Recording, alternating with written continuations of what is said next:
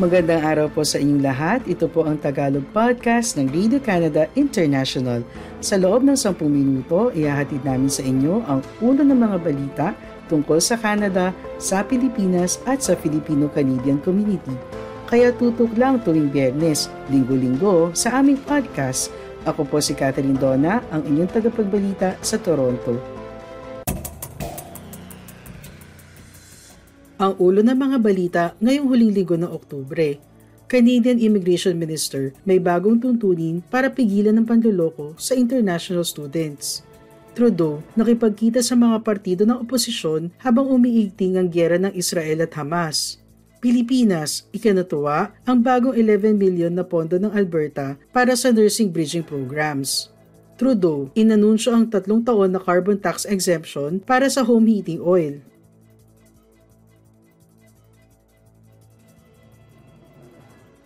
Inanunsyo ni Immigration Minister Mark Miller ang mga bagong tuntunin na naglalayong protektahan ang international students mula sa panluloko kasunod ng investigasyon noong tag-init sa mahigit isang daang kaso ng peking admission letters. Inilunsad ng Departamento ng Imigrasyon ang isang task force noong Hunyo para imbestigahan ang panluloko na nagaganap pa mula noong 2017 kung saan ang mga immigration agent ay nag issue ng pegging acceptance letters para makapunta ang mga international students sa Canada. Sa isang daan na tatlong kasong sinuri sa ngayon, humigit kumulang 40% ng mga estudyante ang tila kasabwat sa panloloko habang ang natitira ay mga biktima ng pandilin lang. Sinabi ni Miller na ang mga eskwelahan na tatanggap ng international students ay kailangan kumpirmahin ang bawat letter of acceptance ng aplikante sa Departamento ng Imigrasyon simula December 1. Tinitingnan din ng ministro ang mga eskwelahan mismo at pinaplano magtaguyod ng isang sistema na makikinabang ang post-secondary learning institutions na may mas mataas na standard para sa mga serbisyo, suporta at kahahantungan ng international students para sa susunod na fall semester. Ang mga aplikante para sa mga eskwelahan na ito ay ipaprioridad pagdating sa pagpoproseso ng kanilang study permits.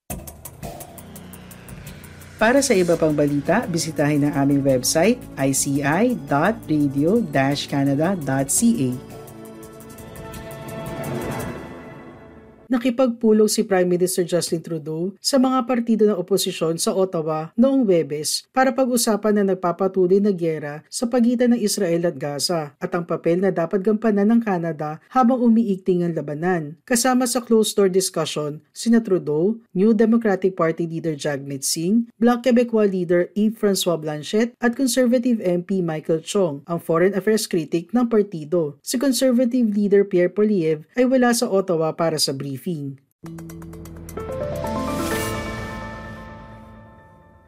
Sinabi ni Blanchett na ngayon mayroon na siyang better understanding ng approach ng Canada na kasama ang panawagan para sa isang humanitarian pause sa gera. Iminungkahi ng Canada, Estados Unidos at iba pa ang pause sa labanan para makapaghatid ng humanitarian aid tulad ng pagkain, tubig at medisina sa Gaza Strip na inuulan ng Israeli airstrikes mula noong maganap ang brutal na sorpresang pag-atake sa mga inosenteng Israeli na sibilyan noong October 7. Si Singh, na unang humingi ng isang sit-down meeting kay Trudeau, ay sinabi na ang Prime Minister ay nagbigay ng isang very open briefing tungkol sa kung saan patungo ang gera. Sinabi ni Singh na hindi lang niya nais ang isang humanitarian pause, Nais niya ang isang tigil putukan o ceasefire na inilalarawan sa international law bilang pagbawakas ng lahat ng armadong labanan. Nang tanungin tungkol sa prospect ng isang ceasefire, sinabi ng liberal na gobyerno na ang Israel ay may karapatan na ipagtanggol ang sarili. Nagbabala ang kapwa liberal MP na sina Anthony Housefather at Ben Carr na maaaring gamitin ng Hamas ang tigil putukan upang mag-rebuild at mabawi ang lakas. Ang ilang liberal MPs ay sang-ayon kay Singh. Mahigit 30 sa kanila ang sumulat ng liham kay Trudeau noong nakaraang linggo para sa isang tigil putukan na ipinapahiwatig ang dibisyon sa Liberal Caucus ukol sa tugon ng Canada. Ang caucus sources na nakipag-usap sa CBC News ay sinabi na nagkaroon ng pagpupulong ang Arab, Muslim at Jewish liberal MPs noong umaga na hinost ni Government House Leader Karina Gold. Sinabi ng sources na maraming tensyon sa loob ng caucus tungkol sa gera. Dinukot ng Hamas ang daan-daang hostage sa kanilang marahas na pag-atake sa southern Israel noong unang bahagi ng Oktubre. Mahigit kalahati ng tinatayang 220 hostages na nasa kamay ng grupo ay foreign passport holders ayon sa gobyerno ng Israel noong Miyerkules. Ang federal na gobyerno ay nag-aatubili na sabihin kung ilang Canadians ang hawak ng Hamas at hinihikayat ang restraint sa mga pampublikong talakayan tungkol sa issue. Sinabi ng Global Affairs Canada na dalawang Canadians ang nawawala pa rin matapos ang October 7 attacks. Sinabi ni Singh na nagbigay si Trudeau ng ilang detalye kung ano ang plano ng Canada para kunin ang Canadians mula sa Gaza. Hindi tumigil si Trudeau at Chong para makipag-usap sa mga reporter matapos ang pagpupulong. Ang Tagalog podcast ng Radio Canada International ay available din sa Spotify, TuneIn, Apple Podcasts, Amazon Music at Google Podcasts. Winelcome ng Philippine Consulate General ang anunsyo na ginawa noong October 17 ng gobyerno ng Alberta tungkol sa bagong pondo na 11 million na mapupunta sa mga nursing bridging program para sa internationally educated nurses.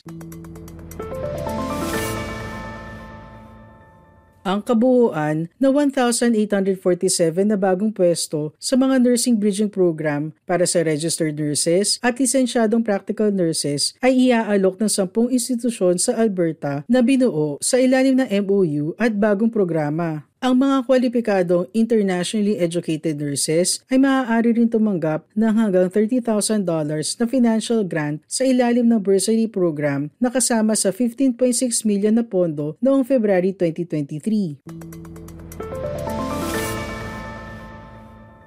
Bukod sa pinansyal na suporta, ang licensing process para sa internationally educated nurses ay pinadali rin at ang Nurse Navigator Program ay aktibo na ayon sa napagkasundoan sa MOU. Mariing hinihikayat ng Philippine Consulate General ang mga Pilipinong IEN sa Alberta na samantalahin ng tulong pinansyal na available para sa kanila at ang dumadaming oportunidad para sila ay makapag-practice ng kanilang nursing profession sa probinsya sa pamamagitan ng pagdaan sa credentialing process at nursing bridging program. Mag-subscribe sa newsletter ng Radio Canada International. Magtungo lamang sa aming website, ibigay ang inyong email at makakuha ng lingguhang newsletter ng Radio Canada International International.